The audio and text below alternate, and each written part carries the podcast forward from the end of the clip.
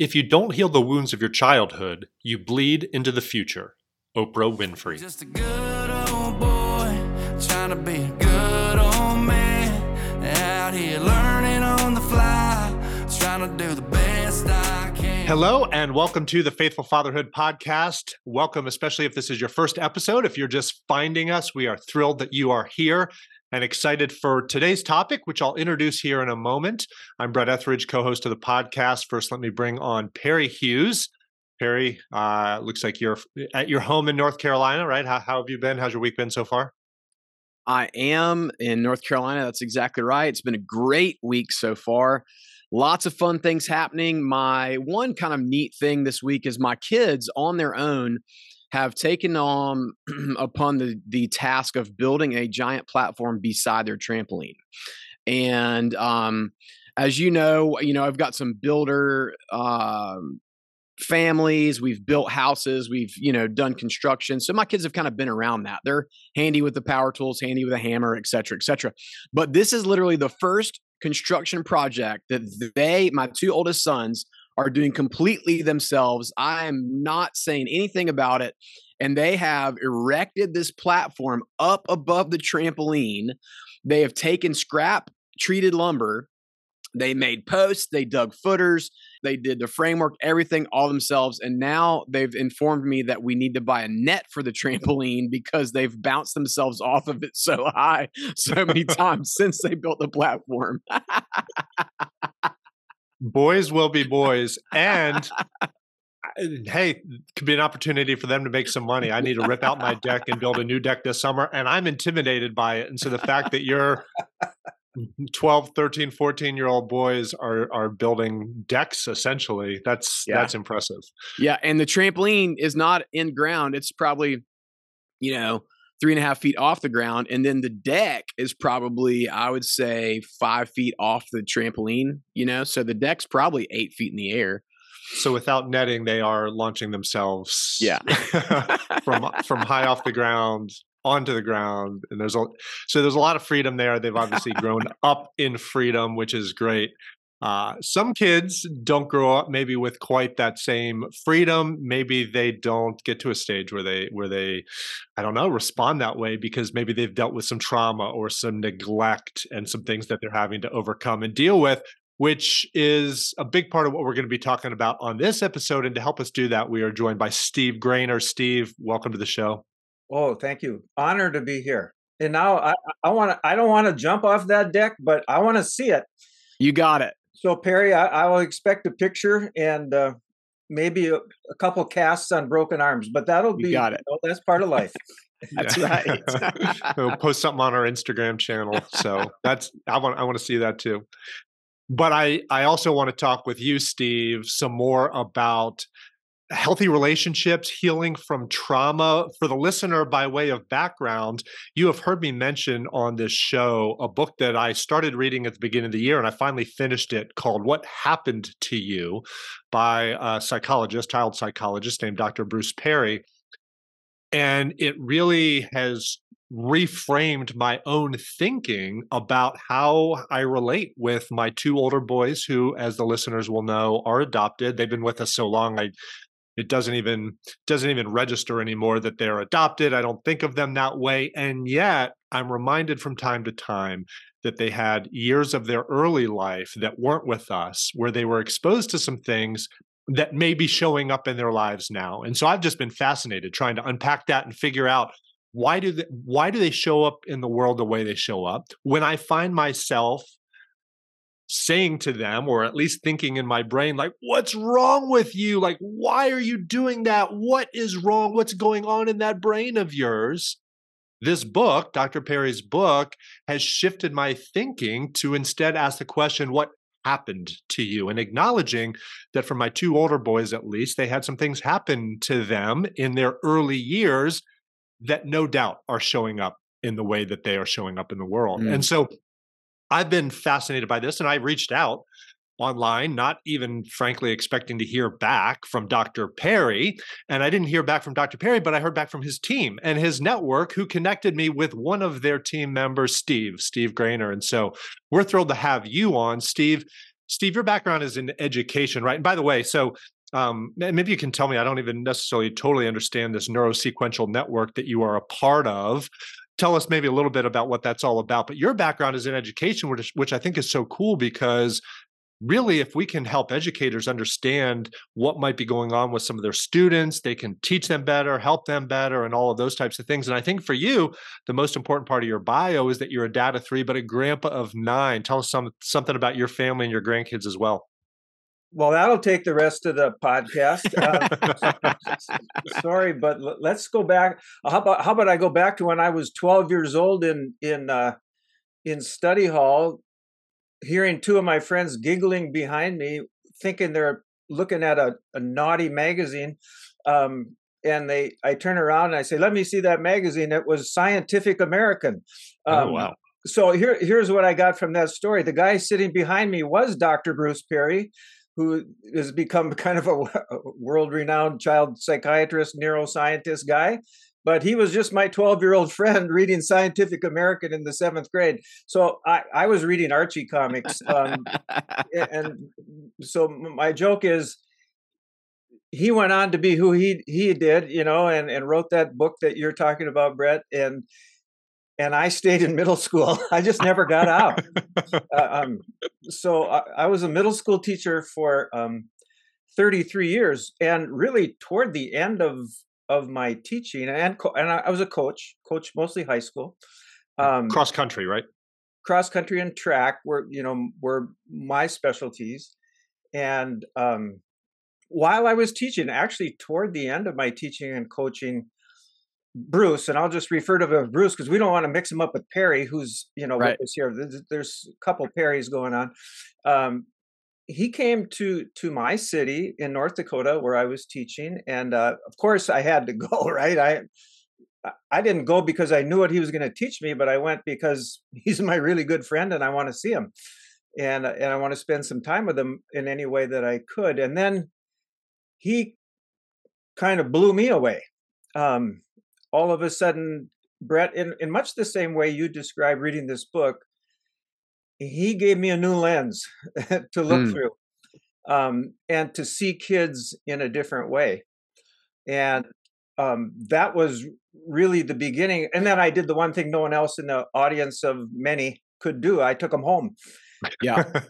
and and we sat around. Uh, really, this is how my work started. We sat around my dining room table, and I hoped to keep him for a half an hour. He stayed for three and a half hours, and t- told me more. And I said, This absolutely knowledge belongs in education, and certainly it belongs in parenting.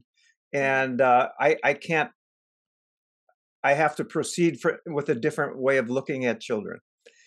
And so that was that was my um, beginning. And at the end of that night, we decided this belongs in education. He said, "Well, maybe when you retire, you can come and work with me. And we began at that moment. I mean, the very next day, we began sharing this model of understanding in our school.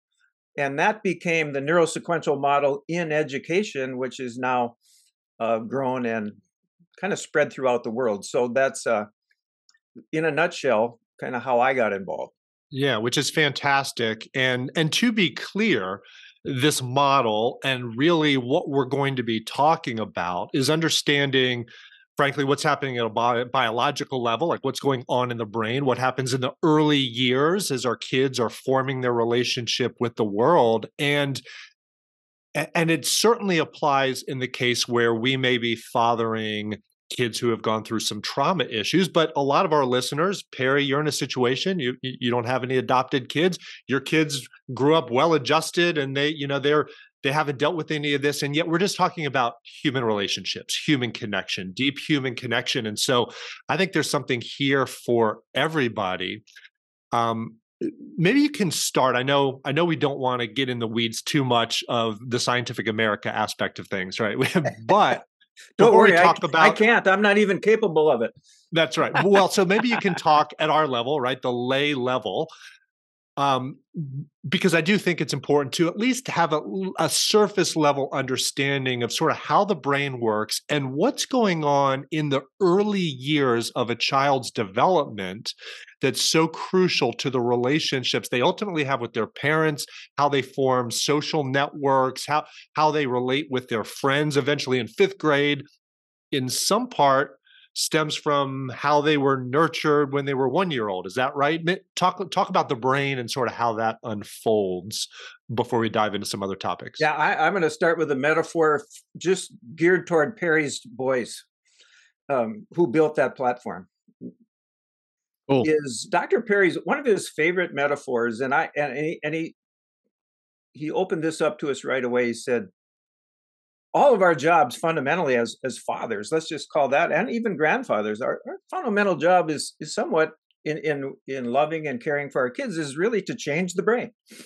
Um, that's that's a fundamental job of teachers it's a fundamental job of pastors it's we are we are looking to change the brain. And then he looked at us and he said well what do you know about it? And he said you know in order to to do anything well uh, and, and then he related it to cars. He said if you're going to fix a car, you got to know what's under the hood.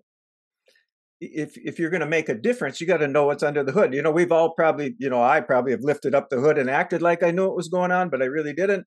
Um, but no, I grew I grew up um, in the city, but I ended up on the farm, and I and I remember um, being working on the farm with my my stepfather, uh, having a my tractor just shut down one time, and I and I didn't know, I had no idea and my dad didn't come over and give me tools. He didn't come over and give me um, commandments. He didn't come over. He came over and showed me what was under the hood. Yeah. And then I fixed my tractor with a fingernail file and a T-shirt. So I, I said that's kind of where we're at with with understanding the brain.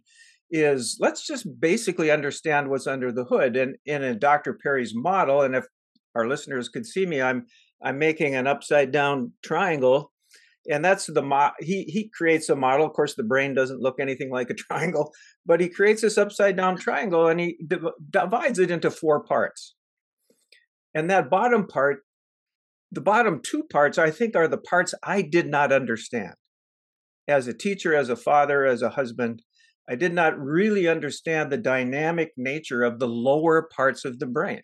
Now some people say lizard brain and wizard brain and i think we can go beyond that um, really what what I really became attracted to is the understanding of the low parts of the brain because they're they don't have um, explicit memory, but they have all the memory that begins in the womb, and that's really important. Um, when when we think about our first part of our brain, the lowest part of our brain, the brain stem, which is attached to our spinal cord, that part of the brain actually does develop and start to organize in the womb and it organizes in the midst of something we all love perfect temperature steady calories um, and the wonderful thing the the beat of our mother's heart.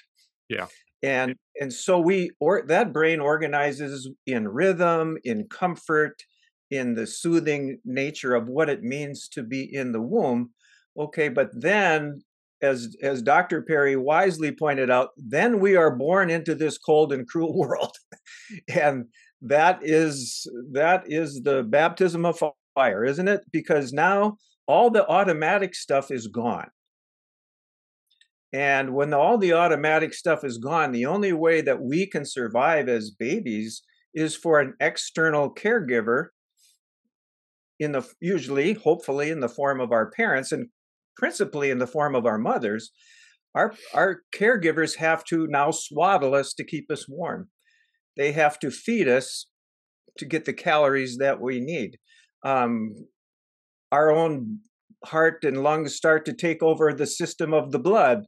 Um, but there's also the padding and the rocking and the all the replicating of rhythm that happens early, early in childhood. And that leads to a low part of the brain that feels safe and regulated and dare i say almost we're trying always trying to return to the womb um, to find that that that that kind of safety and satiety that we would love to have. When that doesn't happen, and sadly for a number of our kids, that doesn't happen, that um, sense of, and I, I think this is an important word, that sense of attachment is compromised. Mm. And when that attachment is compromised, it can lead to a whole host of struggles and challenges later in life, as you're talking about. So maybe I should not keep blobbing on and see if you guys want to reflect on that or come back and say, ask me anything else. But I'll, I'll continue as we go. But you don't need too much of Steve at once. well, I love that visual of the upside down triangle. From a father's perspective, it seems to put a lot of pressure on those early years. And so the question becomes what happens if things weren't handled perfectly during those early years? There was a section of the book that really compared and contrasted. Um, it essentially said, if I'm remembering this correctly, that for a child who essentially got the first three months right, right, experienced loving, love and nurturing and caring for like the first three months, but then had a traumatic next five years, that person still ended up being better quote unquote, than somebody who had, you know, a terrible first three months, but then like a great next five years. In other words, that early part is so crucial. And so for me, it was eye opening because, and, and I want, I want to hear your thoughts on that. Like, what do we do about that? And, and, and what if we mess that up? And what if our kids did didn't have a great first part of their lives? What do we do to heal that?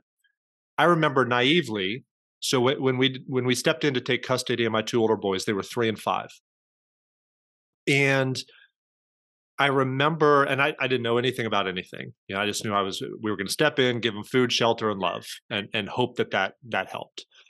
But I remember naively thinking, well, the three year old, he'll be fine. Like he hasn't had all that long in that environment.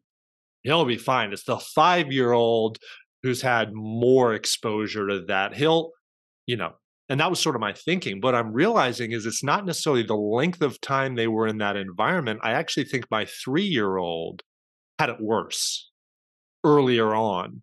Like the five year old, the mother was showing up well in his life early on. She was she was trying to be there, trying you know, doing things the right way. And it wasn't until later that that things started to go awry for him. Now he's still still dealing with some things. I think it was worse for the three year old. So even though it was three years versus five years, in some ways the three year old can have a worse time of it than the five year old. And talk about all of that. Why does timing matter? And again, what if things don't go well? Well, yeah, that t- the timing does matter, and the way you describe your boys um, is absolutely accurate the the first, you know, I, I think Dr. Perry would, as you already have said, and I'll repeat it, those first 12 weeks are are very, very crucial in, in forming that word that I mentioned a bit ago, positive attachment. And making that human connection that you trust really for the rest of your life. And so it, it, would be of no surprise to me uh, that the three year old might struggle more than the five year old. And, and the the illustration you gave is perfect. When when we have a good opener, a yeah. good first few innings, mm-hmm. um, the the game will go a lot better. Um, but let's let's even back up further because when we're talking to fathers, I say that should should really say to us fathers that it's the nine months even before that. Yeah that make a huge difference. So if you're yeah. a father understanding that, you know, the only part of my child's brain that's going to organize while my wife is pregnant is going to be organizing in the womb. Oh, is incumbent upon us that we care for our we care for our wives and we care for our mothers um, it, in the most generous way that that we can. And I, I, you know i don't mean put your feet up and just like you know we we obviously know not that but but to to really care for mom's emotional health and, and mom obviously being there for her physical health and and just her relational health um is is the is number one. That's where it starts. And then in those first few months, to give all the support that that one can as a dad it is crucial. And so, even though mom is the primary caregiver um, in, in, most cases, um, dad is an incredibly important primary caregiver as well. So just think of those children are forming their first ideas of human relationships with mom and dad. Yeah. And how those human relationships are formed early will make a difference when they're three and they're five and now they're 12 and they're 14 and I, I would say especially when they're 12 when the brain goes through kind of another uh, another birthing process oh i don't want to call it that but it's another major change. I, I know this as a middle school teacher um, quite well and, and that that's another very vulnerable time for kids. So we you know we really pay attention to to those needs and those are needs that have to be supplied by both mom and dad. Okay. Then the the million dollar question of course is well what if that didn't happen? And and the beautiful thing about you know i always i always say we are uh, you know i to, to quote the psalmist we are fearfully and wonderfully made. Um there's there's no ever no reason to give up.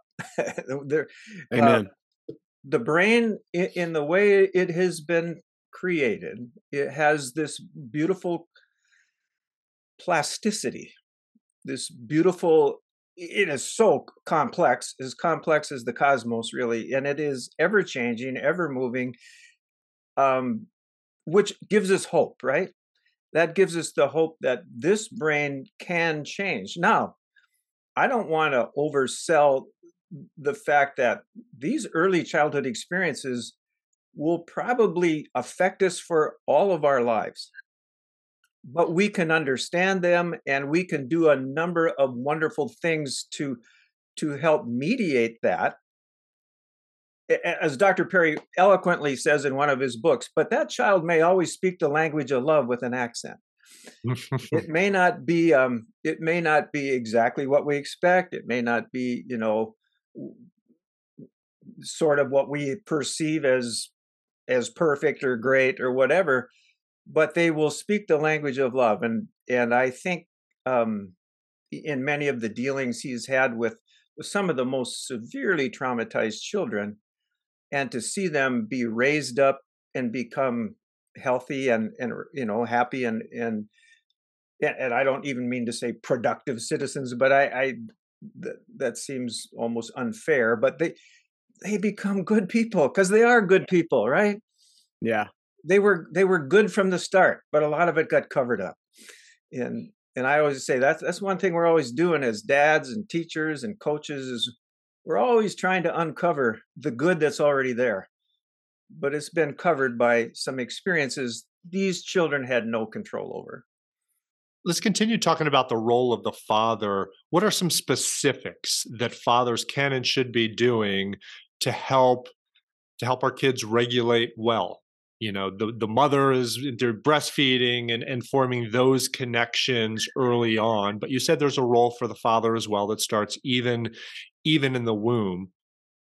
Uh, let's say, you know, we're we're talking to fathers now who who are there from the beginning. They're loving, they're well intentioned, they're not going to abuse their kids, they're not going to intentionally neglect their kids. They're just going to be the best fathers they can. What should those fathers be doing?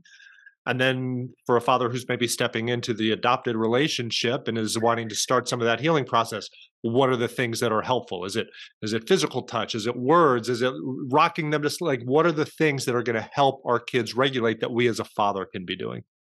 I, am going to say yes, yes, and yes to everything you just said. Um, okay. Uh, but I, I would really focus on one word in particular, and that is the word presence. Yeah. Um, fathers, I think it's changed. I'm much older than you two, um, and and and and um, I, you know, I had a father until I was seven. I lost my dad when I was seven, so that was you know that was a, a rough patch. I Um, well, that's traumatic, right? I mean, that would, would that count as trauma? Well, it does. It, it, would count as trauma, not because I wasn't able to overcome it, but because in the moment, it was more stress on my system and my little brain than I than I could process, than I could possibly handle. Um, and that's what makes trauma trauma. It's when stressors overwhelm us to the point we are sort of helpless to deal with them. Mm. Uh, you know, I later had losses in my life, significant losses in my life as well, uh, of course. But then I was able to to painful, sad, awful, but able to handle them. And I would not call those trauma. Sure. Because I didn't experience them in the same way. But, you know, as um, now I got, I think I've already spun yeah. away from your question. I interrupted. I apologize. Well, I was asking what things we can do as fathers, and you were explaining that you had your father until age seven. But just thinking about what we can do as fathers to to help regulate our kids well. Yeah, and, and then I'll go back to that word presence. So, so certainly I had the the presence of a beautiful, wonderful mother, but I want to say this to, and this is to all fathers who might know a fatherless child. I needed the presence of someone who was father-like. Yeah. And, and I happened to find that in in the neighborhood dads that in, in, the street that I grew up on, which had plenty of young dads who took me under their wing, and later it became teachers and coaches. Um, but presence is, um, you know, sometimes undersold. Uh, uh, we sometimes say, "Well, it's quality time that matters," and I and I agree, quality is great, but I don't want to let any dad off the hook. Quantity matters. It's it's a quality and quantity game because this brain. Sorry, I'm tapping my head, everybody. Um, this brain will only change and only overcome those early childhood adversities that we've been talking about through repetition. Mm. So, dads, you have to give your children enough repetitions of you to help bring the healing that their little brains require, or just the nurture that their healthy brains require. It doesn't matter. It, it works all the same. Um, I I also love to think back to the womb again. Let's think of rhythm. What can and Perry, I'm going to go back to you, and I'm thinking of your boys building building that platform, which I think is a beautiful metaphor for us for today. What were they doing? You were watching it. I bet there was a lot of rhythm going on because in the pounding and the and the cutting and the you know even mm-hmm. with power tools. It doesn't matter. That's right. It, it's all about the rhythmic things. I I um I bemoan the fact that I don't drive by more driveways where a father and son are out shooting shooting hoops. I um or even playing catch. Um, these these rhythmic things we do, or even going for a, a walk or hiking together, or anything dads that involve rhythm involve that, that sense of the comforting rhythms of the womb that that brings connection. Yeah. And, and so there's those are, are two really important words to me rhythm and repetition and i think dads can be creatively thinking about that but think of your boys how much of that was was rhythmic and breath and all the the hard work that went into that um they were doing things to to uh, really affect the lo- their lower brains, and they weren't even thinking about that, and they didn't have to be thinking about that. It just works because that's the way we're made. That's cool. Well, I'd love to share just a couple things that we did um, with our kids in the early stages. You know, as we talk about just practical things that dads can do. If you're a dad at the stage of your wife's pregnant or you're you're you have a newborn, you know, Brett has a a very young newborn daughter. And so for us, I think as fathers, one of the great intentions I set out as my bride was pregnant with our kids was to create a calm and loving relationship with each other. Now we already are we've been practicing and moving towards that our whole marriage. You know, we're not yelling at each other. There's not major conflict. There's not anything like that. But especially when she was pregnant with our kids, I was very intentional about calm loving, peaceful, you know, with her. I was very intentional about trying to protect her from an high stress environment. Maybe there was some meeting that needed to happen with our business or work. And I'm going, hey, babe, I've got this. Why don't you go for a walk today? Whatever, you know, et cetera, et cetera. I was very intentional about putting my face right up to my wife's belly and speaking and, and loving towards my kids and saying, Hey, I can't wait to meet you. This is your dad. This we're gonna have so much fun in our life together. And so they would begin to know my peaceful and calming voice. You know, so so those are some of the practical things that I did while they were in the womb. And then once they showed up, boom, they have this big uh, entrance into the world, this cold, dark environment. Nancy and I were very intentional about wearing our kids. So we would get those wraps um, that you can. It's just a basically this big long piece of fabric, and if you're not into that, you could also they make just carriers that you don't have to tie the knots and stuff. But even me as a dad, the father, I when Nancy needed a break from the kids, I would strap those kids on with me and wear them around. And we worked really hard at having them in car seats minimally um, you know, we would see people around at a restaurant or the shopping center or whatever, and their kid is just in the car seat. And we tried to stay away from that and we tried to wear our kids when we were running errands. Yes, it's a little bit more of a hassle to get them out of the car seat, put them on your chest, tie the wrap around, go into the store, et cetera, et cetera, all the things. But for us, and we weren't formally educated on these things, we just felt in our spirit that um, you know, these are kind of more older time practices, like pre technology. Babies were worn, they were close to our bodies. And we we knew that there needed to be some kind of extension and try to lengthen that transition from uh, cold, harsh world, you know, warm, soft womb to cold, harsh world. And that was our kind of uneducated, just gut instinct at how to try to mitigate that transition and slow down the harshness, I guess, so or buffer the harshness, I guess. And that was wearing wearing our children as much as possible, taking a nap on the couch with our kid laying on our chest, you know, as much as possible, just those types of things. And I was fully engaged and excited about that as a dad. You know, I didn't I wasn't sitting there going, "Oh, it's woman's work to to strap a baby on your chest and walk around and do the chores of the day or whatever." So maybe that's helpful to some dads that don't really have any idea, maybe so to speak, of how to begin to do some of those tactical things. My wife, Melanie Perry, uh, last week, I think it was, and I might get these stats wrong. Uh, Steve, you might know some of this data, but she was reading a, a study that basically was explaining that in the developing world and most other cultures, most other countries, newborns are connected with their primary caregiver something like 90% of the time. Yeah. Yeah. And in the United States, it's about 10 to 20% of the time. Dang. Because we put them in a cradle and sleep separately. We put them in a car seat and push them around instead of strapping them to our bodies, et cetera, et cetera, et cetera. We're always looking for a way to put our kids down. In other countries, it's like connected, connected, keep them on our person, keep them on our body, co sleep, all of those types of things. To me, that was an eye opening and stark contrast.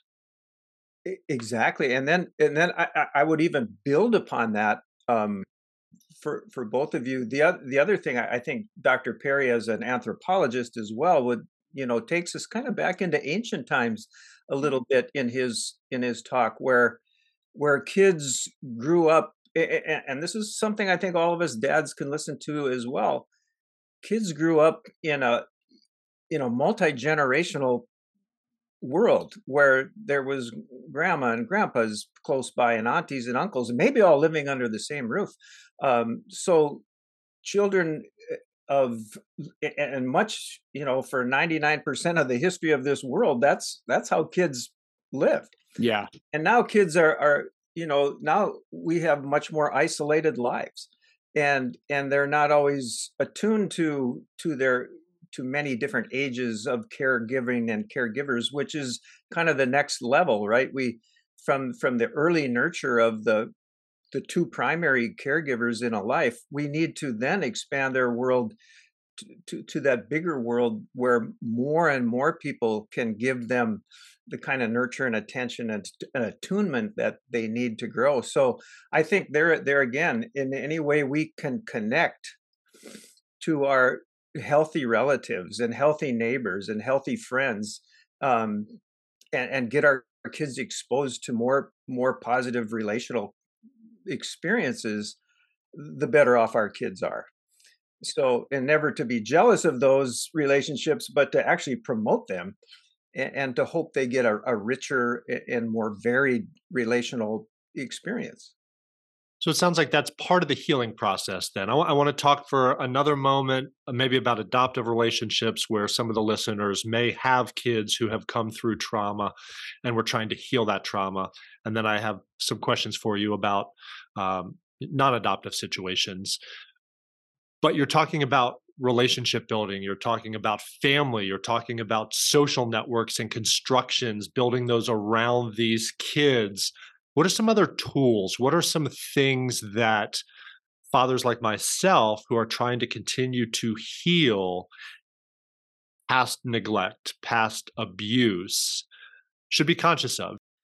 So I, am going to talk about two two things that just popped into my head. Number one, the incredible value, Brett, of you having an infant daughter and your boys getting a chance to be a part of that infant daughter's relational web.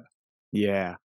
I, I there is a a program and I, I think it's called Seeds of Empathy, where they actually it, it, I I believe it was a, a a brilliant woman in Canada. I want I want to say that's right, and I could be wrong, but it it doesn't matter. Seeds of Empathy, where she she has created programs in schools where where a lot of these kids who have had uh, you know disrupted attachment experiences and are struggling they bring infants and, and the mom of course comes comes to their class and i don't even remember how many times a week but they come to the class and these kids get to watch a developing child and and they they get to understand how fast their brains are growing and how and how their presence and their caring for this child make a difference so there's a a real advantage to you in Good. having an infant daughter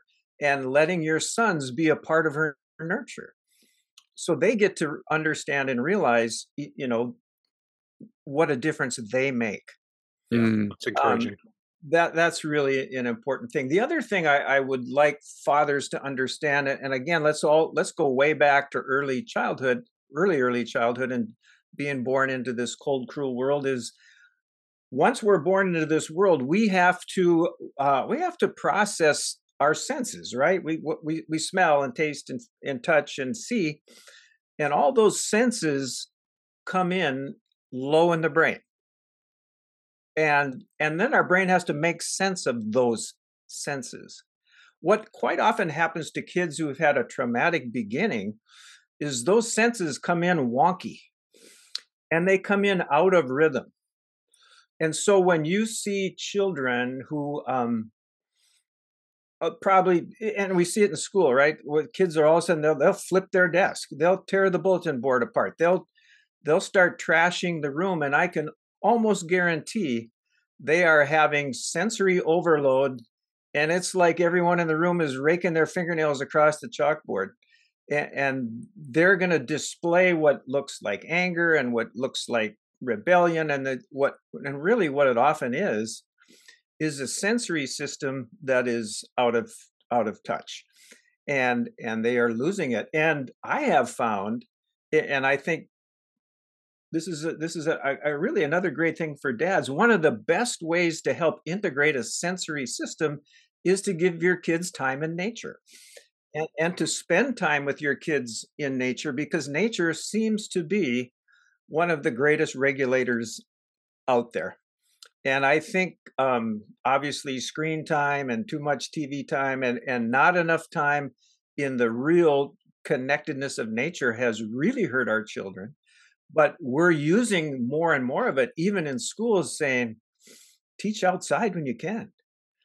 Get outside take breaks take, you know take what we call brain breaks. You know give your kids a break and let and walk and breathe and be out you know be connected to this beautiful outdoors that we have. Yours may be being a little nicer than mine i don't know um, at least at this time of the year. But those, that's another really practical thing i think movement breath nature um, and, and certainly things i think we all value music and, and what that brings into a life. Those are the healing properties. It, it isn't it, it's never talk first. So let, let's just think about that upside down brain triangle. Remember all life has to go through the bottom to get to the top. And all of our processing of information is bottom to the top and so often uh, we as parents and fathers make the mistake of well we're just going to talk you into this better behavior and our kids can't even hear the words and they certainly can't make sense of them. And until they feel safe and regulated in the lower parts of their brain that were disturbed in the first place, they will never make sense of our talk. Right. In fact, they might, might not even make sense of a hug until they are regulated and in a space to receive our relationship and then to receive our reasoning. And that leads me to Dr. Perry's favorite mantra and mine as well it has become, he said, to dads, to teachers, to moms, to anyone, we must think of kids in this way regulate, relate, and reason. There's an order to the way we want to calm and, and nurture our kids. And we are only respecting the way the brain is made. We're going to regulate the lower areas. We're going to relate and love them and then we're going to be able to talk with them and reason with them as they learn to be independent themselves so if the first piece of this is is the regulating piece and i understand what you're saying is that i'm not going to be able to relate with them and certainly i can't reason with them when they are unregulated and they have to get regulated first it seems to me observing my two older boys that a lot of what helps to regulate them are things that they can connect to from early on in their life even if some of those things were unhealthy. And I'm speaking specifically about music. So, you know, my my boys would drive around in in vehicles with lots of random people, but listening to like heavy metal, death metal, like th- this music that as a father trying to raise my kids, well, I don't want my kids listening to this stuff. I'm like, why don't you just turn on Mozart? Like we need to calm down. Like take deep breaths. Let me let me flip on some Beethoven, maybe some worship music. And that almost that almost uh, hypes them up even more. And oh, for indeed. one of my and for one of my sons, it's like, can't I just listen to some rock music to calm down? And I'm like, in my brain, I'm like, well, that doesn't make any sense. No, but am I harming him by depriving him of listening to some of the music that I don't think is healthy, that I don't think is serving him, and yet I can actually detect a potentially healing aspect, a regulating aspect to some of this stuff from his age one, age two, age three lizard brain that he doesn't even understand why he likes this music. Does that make sense? It does make sense, and eh, just a a, a statement um, I've heard and, and repeated, it's not mine, but the brain likes what the brain knows. Hmm. Even if the brain is a, is a is essentially and first of all, it is an organ of survival. And so it likes what it knows. Even if what it knows is judged by you, Dad, to not be good. Right. Now, that doesn't mean the brain has to stay stay like that, but those rhythms that your son experienced early in life are probably better replicated by a, a more rocky tune. Uh, or or you know um no i'm not advocating for some of the lyrics that might go along with that but i'm that's saying, my concern yeah. I, i'm saying there are plenty there's plenty of music without lyrics that has that has a beat that they can relate to. So yeah, you asking him to listen to Mozart is probably as dysregulating a thing as, as no, I'm not Yeah. saying you did that. I know that no. I, I know you didn't, but it, but it- I it- steer him more towards the softer music, and and and that's not recognizing what he actually needs. And I, I'm learning, I'm growing, I'm open. I just I, I'm trying to serve him the best I can. I think uh, honestly that's one reason. And my son is a musician and does a lot of music work with with us in this network, and and we will find the hip hop beat to be regulating for lots of kids. Yeah. And I again, I'm not advocating for some of the hip hop lyrics, although maybe for some people that's a release of their pain and their struggle, and I'm I'm okay with that. Um, but for for your children to to get a a beat that fits for them will only then allow them later to learn to enjoy other beats and Mm. other styles. But to force what we think is the healing music upon our kids who intrinsically know that's not is yeah, you're you're going against a biology that exists, right? Yeah. The brain likes what the brain knows. And that, and that goes back to the word I, I mentioned earlier on. That's why many repetitions of good are needed to change the brain. It likes what it knows, and we have to respect that. But it's also plastic enough to change and and, learn from other in, in other ways and, and to receive comfort in other ways. So not that Mozart's eh, out of the picture, but just maybe not in the picture right now. The Right, timing maybe isn't not in this season. the timing isn't good. and I have to also look in the mirror and acknowledge that I didn't like Mozart at age 11 either. I had to grow through the seasons as a well-regulated child to to be open to receiving Mozart later in life. And so I think sometimes we expect uh, our kids to to be on a different time time frame than we would ideally like them to be on. And as you're suggesting, they're they're running their own race and, and we're just guiding them along the way. And toward that end, I'll ask this question. It's one thing to talk about abuse, and I know my kids were abused or neglected or whatever, but but I've heard it said that our kids are going to end up on a therapist couch one way or the other. you know, they're uh, they're going to have a daddy wound somehow, or is is that a lie? I mean, is how can we, as loving, well-intentioned, nurturing fathers, trying to absolutely show up the best we can, avoid messing up our kids? So, what are some common pitfalls that you see that may land our kids on a therapist's couch someday?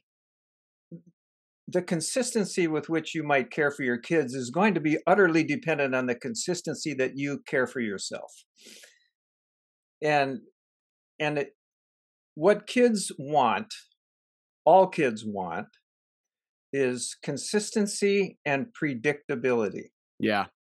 our brains oh, we already said our brains like what the brain know. They don't want unpredictability.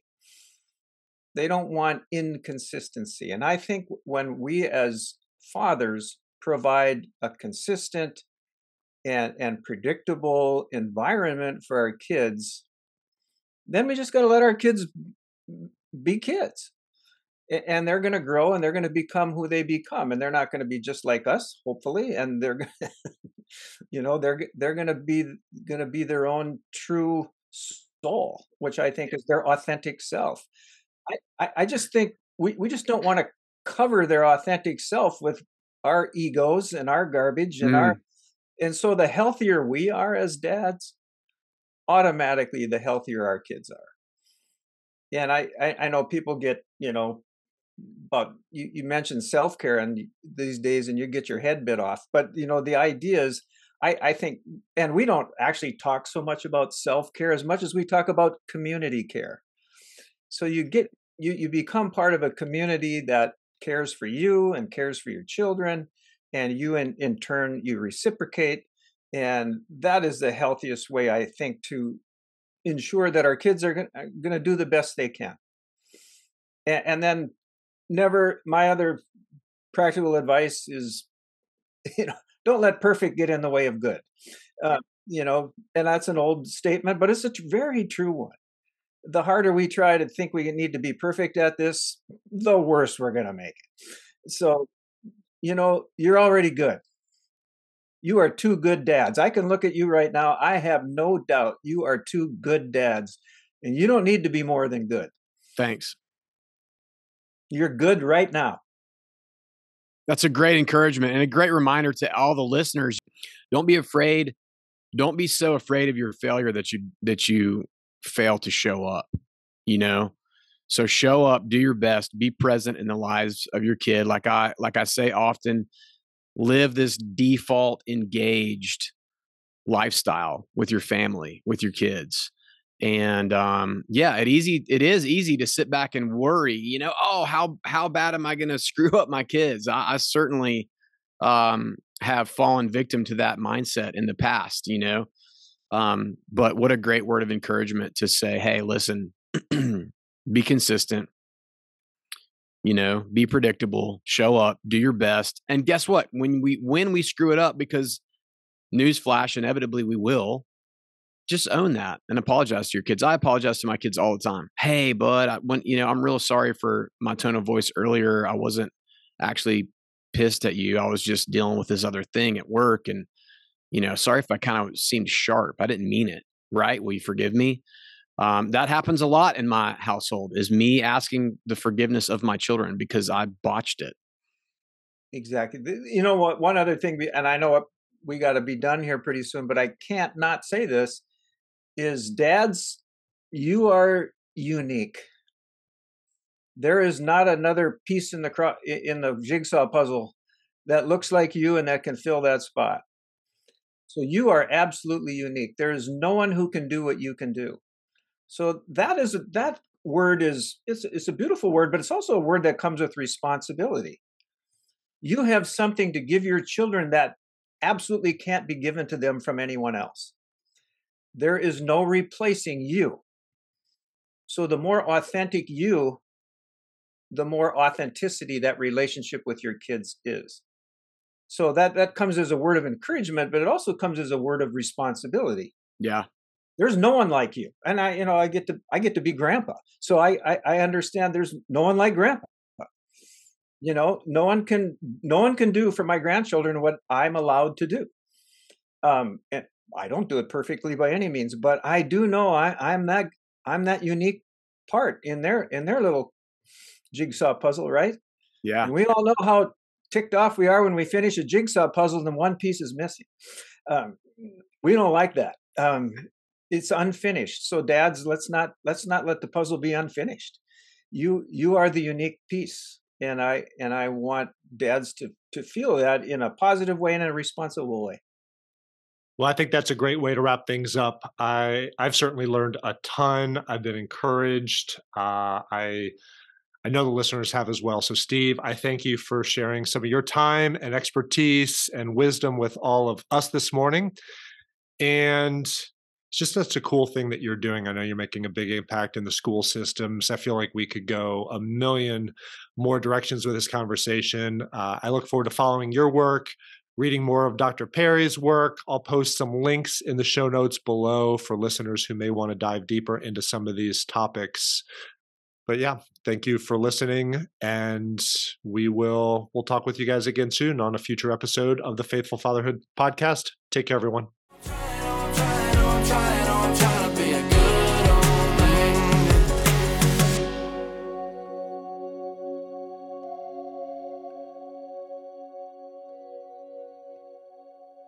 I had another question. Is it harder for people who experienced abuse themselves to be good fathers? In other words, it, yeah, yeah. Is it? Do you see that where men who haven't overcome and dealt with their own childhood issues recreate past sins, sort of the general generational curse idea? Yeah, well, it certainly can happen, and I'm not saying it it, it can't but I, I think, and I'm thinking of your boys in particular. If they grow up with the even the self understanding we talked about, yeah, and they they get a chance to just understand their own what's under the hood, right? I think that's incredibly important because what that often does is eliminates shame.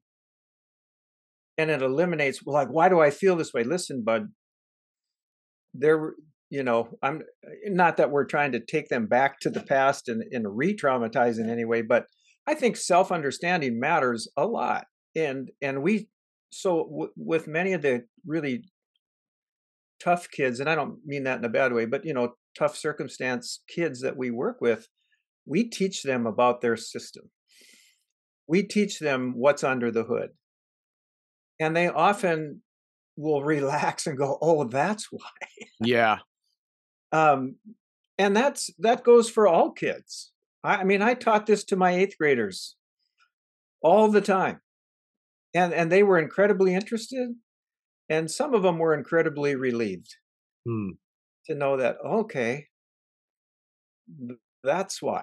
Why do i have test anxiety? Why do I, you know okay i get it but you unless you understand yourself it's really hard to make a change that matters so i i, I think your boys have every reason to believe they would be wonderful fathers will they have a little bit of accent on their love language absolutely um, that will happen But as you suggested, that makes them uniquely them, and they're their That's own them. puzzle piece that will fit in exactly where they need to be as God uses them. So Yeah. yeah and they they will be b- probably wonderful fathers and and i just i i thank both of you and i do have to jump but i just thank both of you for being the dads you are because that just makes me feel so good Thanks. because i get to work i you know essentially work with a lot of kids who didn't get that and um and i a bit know how that feels to have that absence but um when when you see you know i get to spend time with dads like you